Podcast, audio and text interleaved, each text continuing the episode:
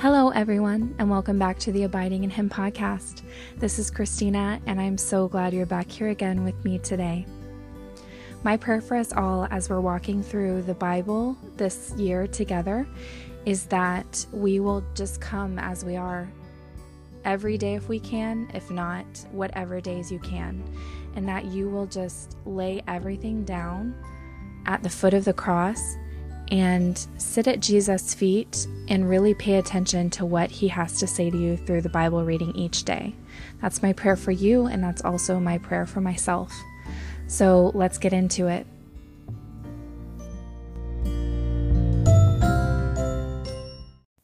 Second Kings chapter 1 Ahaziah's sickness and death.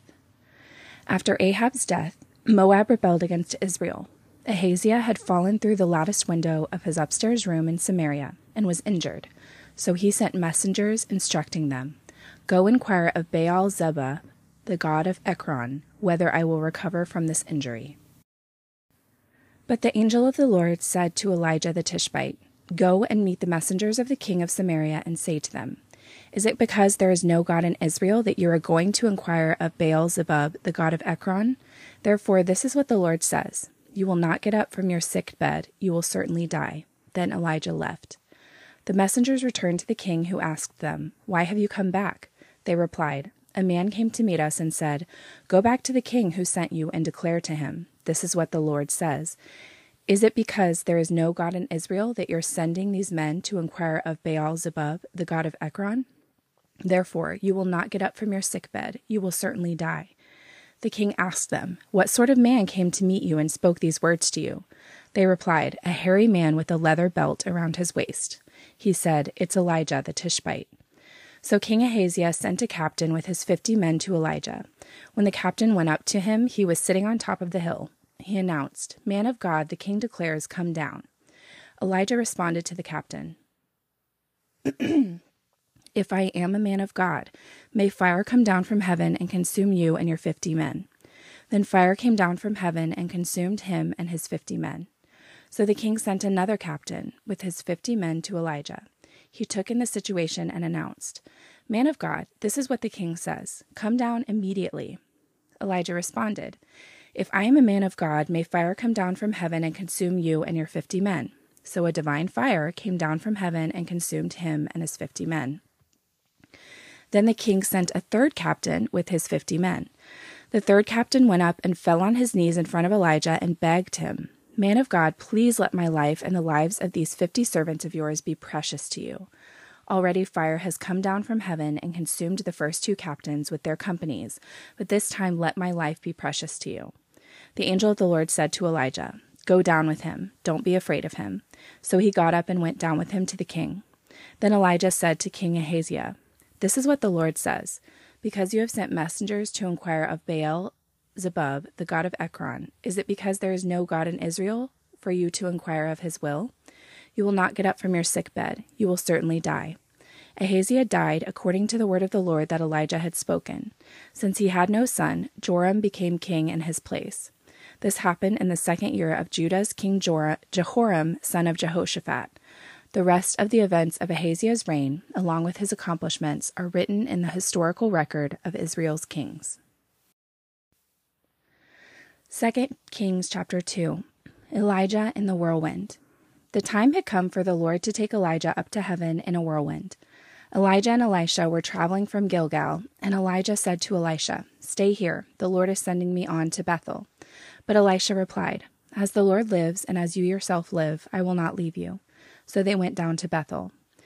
Then the sons of the prophets who were at Bethel came out to Elisha and said, Do you know that the Lord will take your master away from you today? He said, Yes, I know. Be quiet. Elijah said to him, Stay here. The Lord is sending me to the Jordan. But Elisha said, As the Lord lives, and as you yourself live, I will not leave you. So the two of them went on. Fifty men from the sons of the prophets came and stood observing them at a distance while the two of them stood by the Jordan. Elijah took his mantle, rolled it up, and struck the water, which parted to the right and left. Then the two of them crossed over on dry ground. When they had crossed over, Elijah said to Elisha, Tell me what I can do for you before I am taken from you. So Elisha answered, Please let me inherit two shares of, two shares of your spirit. Elijah replied, You have asked for something difficult. If you see me being taken from you, you will have it. If not, you won't. As they continued walking and talking, a chariot of fire with horses of fire suddenly appeared and separated the two of them. Then Elijah went up into heaven in the whirlwind. As Elisha watched, he kept crying out, My father, my father, the chariots and horsemen of Israel. When he could see him no longer, he took hold of his own clothes, tore them in two, picked up the mantle that had fallen off Elijah, and went back and stood on the bank of the Jordan. He took the mantle Elijah had dropped, and he struck the water. Where is the Lord God of Elijah? he asked. he struck the water himself, and it parted to the right and left, and Elijah Elisha crossed over. When the sons of the prophets from Jericho who were observing saw him, they said, The spirit of Elijah rests on Elisha. They came to meet him and bowed down to the ground in front of him. Then the sons of the prophets said to Elisha, Since there are fifty strong men here with your servants, please let them go and search for your master. Maybe the Spirit of the Lord has carried him away and put him on one of the mountains or into one of the valleys. He answered, Don't send them. However, they urged him to the point of embarrassment, so he said, Send them. They sent fifty men who looked for three days but did not find him. When they returned to him in Jericho, where he was staying, he said to them, Didn't I tell you not to go? The men of the city said to Elisha, my Lord can see that even though the city's location is good, the water is bad and the land unfruitful. He replied, Bring me a new bowl and put salt in it. After they had brought him one, Elisha went out to the spring, threw salt in it, and said, This is what the Lord says I have healed this water. No longer will death or unfruitfulness result from it. Therefore, the water still remains healthy today, according to the word that Elisha spoke. From there, Elisha went up to Bethel. As he was walking up the path, some small boys came out of the city and jeered at him, chanting, Go up, Baldy! Go up, Baldy! He turned around, looked at them, and cursed them in the name of the Lord. Then two female bears came out of the woods and mauled forty two of the children. From there, Elisha went to Mount Carmel, and then he returned to Samaria. 2 Kings chapter 3 Joram, son of Ahab, became king over Israel and Samaria during the eighteenth year of Judah's king Jehoshaphat, and he reigned twelve years. He did what was evil in the Lord's sight, but not like his father and mother, for he removed the sacred pillar of Baal his father had made. Nevertheless, Joram clung to the sins that Jeroboam, son of Nebat, had caused Israel to commit. He did not turn away from them. King Mesha of Moab was a sheep breeder. He used to pay the king of Israel 100,000 lambs and the wool of 100,000 rams. But when Ahab died, the king of Moab rebelled against king of Israel. So King Joram marched out from Samaria at that time and mobilized all Israel. Then he sent a message to King Jehoshaphat of Judah The king of Moab has rebelled against me. Will you go with me to fight against Moab? Jehoshaphat said, I will go. I am as you are, my people as your people, my horses as your horses. He asked, Which route should we take? He replied, The route of the wilderness of Edom. So the king of Israel, the king of Judah, and the king of Edom set out. After they had traveled their indirect route for seven days, they had no water for the army or the animals with them. Then the king of Israel said, Oh no, the Lord has summoned these three kings only to hand them over to Moab. But Jehoshaphat said, Isn't there a prophet of the Lord here?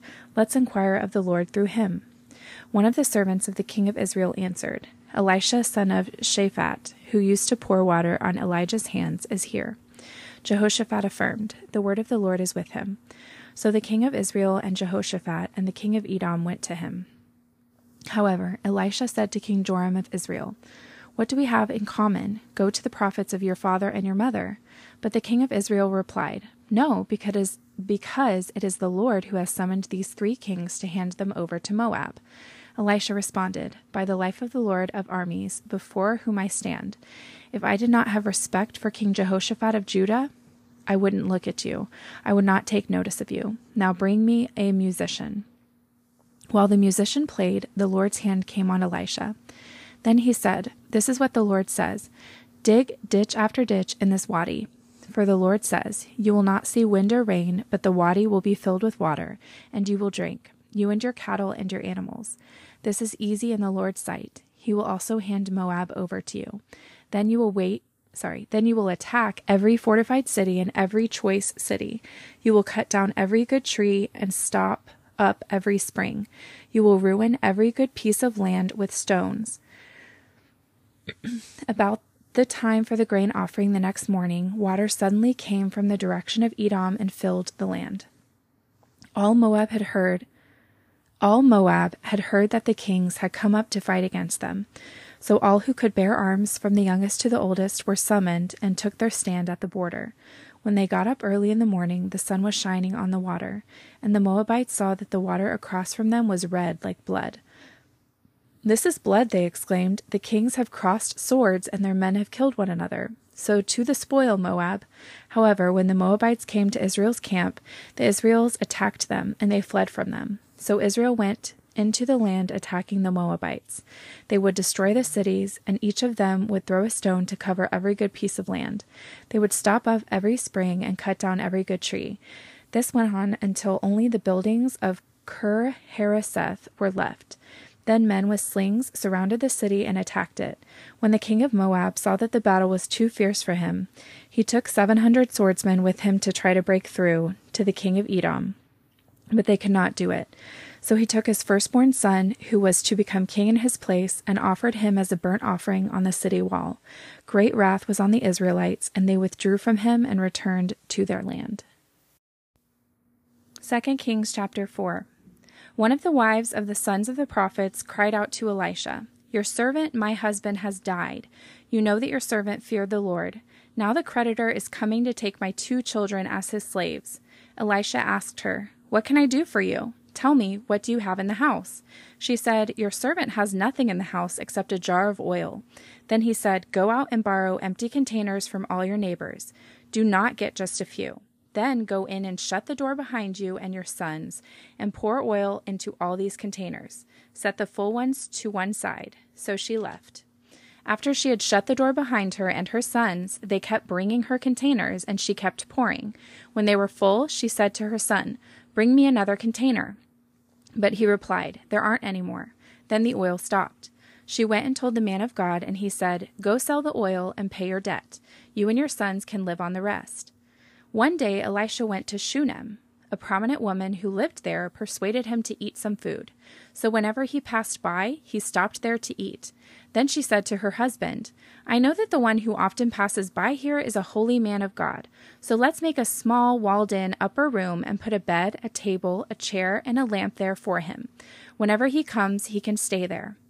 One day he came there and stopped at the upstairs room to lie down. He ordered his attendant Gehazi, Call this Shunammite woman. So he called her, and she stood before him. Then he said to Gehazi, Say to her, Look, you've gone to all this trouble for us. What can we do for you? Can we speak on your behalf to the king or to the commander of the army? She answered, I am living among my own people. So he asked, Then what should be done for her? Gehazi answered, Well, she has no son, and her husband is old. Call her, Elisha said. So Gehazi called her, and she stood in the doorway. Elisha said, At this time next year you will have a son in your arms. Then she said, No, my lord, man of God, do not lie to your servant. The woman conceived and gave birth to a son at the same time the following year, as Elisha had promised her.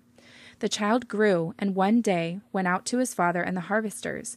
Suddenly he complained to his father, My head, my head! His father told his servant, Carry him to his mother. So he picked him up and took him to his mother. The child sat on her lap until noon and then died. She went up and laid him on the bed of the man of God, shut him in, and left. She summoned her husband and said, Please send me one of the servants and one of the donkeys, so I can hurry to the man of God and come back again. But he said, Why go to him today? It's not a new moon or a Sabbath. She replied, Everything is all right. Then she saddled the donkey and said to her servant, Go fast. Don't slow the pace for me unless I tell you. So she came to the man of God at Mount Carmel. When the man of God saw her at a distance, he said to his attendant Gehazi, Look, there's the Shunammite woman. Run out to meet her and ask, Are you all right? Is your husband all right? Is your son all right? And she answered, Everything's all right. When she came up to the man of God at the mountain, she clung to his feet. Gehazi came to push her away, but the man of God said, Leave her alone. She is in severe anguish, and the Lord has hidden it from me. He hasn't told me. Then she said, Did I ask my Lord for a son? Didn't I say, Do not lie to me? So Elisha said to Gehazi, Tuck your mantle under your belt, take my staff with you, and go. If you meet anyone, don't stop to greet him, and if a man greets you, don't answer him. Then place my staff on the boy's face. The boy's mother said to Elisha, As the Lord lives, and as you yourself live, I will not leave you. So he got up and followed her. Gehazi went ahead of them and placed the staff on the boy's face, but there was no sound or sign of life, so he went back to meet Elisha and told him. The boy didn't wake up. When Elisha got to the house, he discovered the boy lying dead on his bed. So he went in, closed the door behind the two of them, and prayed to the Lord. Then he went up and lay on the boy. He put mouth to mouth, eye to eye, hand to hand. When he bent down over him, the boy's flesh became warm. Elisha got up, went into the house, and paced back and forth. Then he went up and bent down over him again. The boy sneezed seven times and opened his eyes. Elisha called Gehazi and said, Call the Shunammite woman. He called her, and she came. Then Elisha said, Pick up your son. She came, fell at his feet, and bowed to the ground. She picked up her son and left. When Elisha returned to Gilgal, there was a famine in the land. The sons of the prophets were sitting before him. He said to his attendant, Put on the large pot and make stew for the sons of the prophets. One went out to the field to gather herbs and found a wild vine from which he gathered as many wild gourds as his garment would hold. Then he came back and cut them up into the pot of stew, but they were unaware of what they were. They served some for the men to eat, but when they ate the stew, they cried out, There's death in the pot, man of God! And they were unable to eat it. Then Elisha said, Get some flour. He threw it into the pot and said, Serve it for the people to eat. And there was nothing bad in the pot. A man from Baal Shalisha came to the man of God with his sack full of twenty loaves of barley bread from the first bread of the harvest. Elisha said, Give it to the people to eat. But Elisha's attendant asked, What, am I to set this before a hundred men? Give it to the people to eat, Elisha said, for this is what the Lord says They will eat, and they will have some left over. So he set it before them, and as the Lord had promised, they ate and had some left over. Okay, so the devotional for today's reading is called Faith and Provision. And here to help me read the devotional is my niece, Lauren. So say hi, Lauren. Hi. And Lauren's seven years old, so she's going to try and read as much as she can. And there might be some words that she needs help with, but I'm sure you guys will love to hear her read regardless, okay? So Lauren's going to start. I, lear- I learned the art of eating chips and salsa from my best friend Ashley. I know some of you may think you're experienced Experienced. experienced at consuming this savory Savory. savory snack. I did too, but say Adios. adios to your old ways become because I'm here to change them. You see, when Ashley spies pinatas and sombreros in the window of her favorite Mexican restaurant, it's game time. As soon as we're seated, I'm immediately abandoned in the brightly colored booth as the artist approaches her salsa bar canvas. A little while later, she'll return, carrying plastic cups overflowing with mild, medium, hot, and tomatillo salsas. Placing them on the table, the mild on my side and the medium on hers, she begins sprinkling salt in each cup. The first time I watched this ritual, I knew I'd found my best friend. Ashley and determined to always mountain Maintain. maintain equal portions of chips and salsa. She may bug the salsa bar Server. server bar Mm-mm. Server. server for more chips or make server a uh, several Several. several trips to the salsa bar, but the cups and basket never know what it's like to be empty as long as Ashley is around. Good. Unlike my friend's chip basket and salsa cups, the wind- widow in 2 Kings chapter 4 knew emptiness. She had lost her husband, which meant she had also lost her income. The tragedy left her with two hungry children and a tiny bit of oil. When the window asked, Widow. widow asked the prophet Elijah for help. He sent her on a mission to gather containers containers from all her neighbors, then fill them up one by one with her small reserve reserve reserve of oil. And through it must have seemed ludicrous. ludicrous. She did exactly as she he said. Good. After she had shut the door behind her and her sons, they kept bringing her containers, and she kept pouring.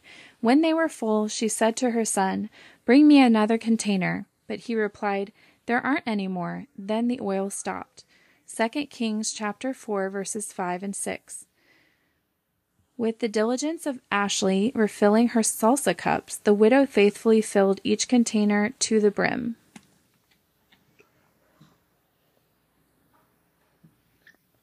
But why was the w- widow going the Doing? doing the pouring? Pouring. Why di- didn't the prophet Eli- Elijah simply hand over what she needed to support her family? Why didn't the containers magically fill themselves? The widow received more than oil that day. She received the gift of a tangible faith. She got to hold her faith not only in her heart, but also in her hands, watching in awe as her simple act of obedience revealed God's already planned provision. We too must sink our sinful hands in the promises of God to experience His abundance. His supply is all we need.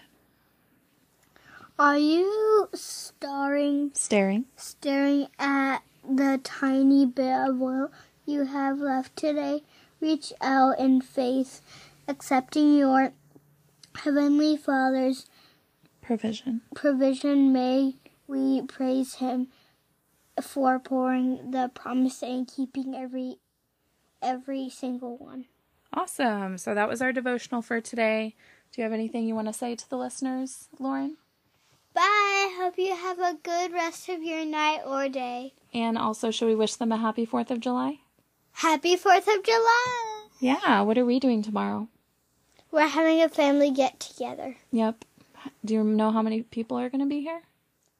Like 11 or 12. Not a lot. We're going to eat hamburgers and what else? Hot dogs, Cake. cake, chocolate ice cream, apple pie, macaroni and cheese. You like that? Oh, okay. Well, she she won't eat the apple pie. All right. Everybody have a good night and we will see you next time.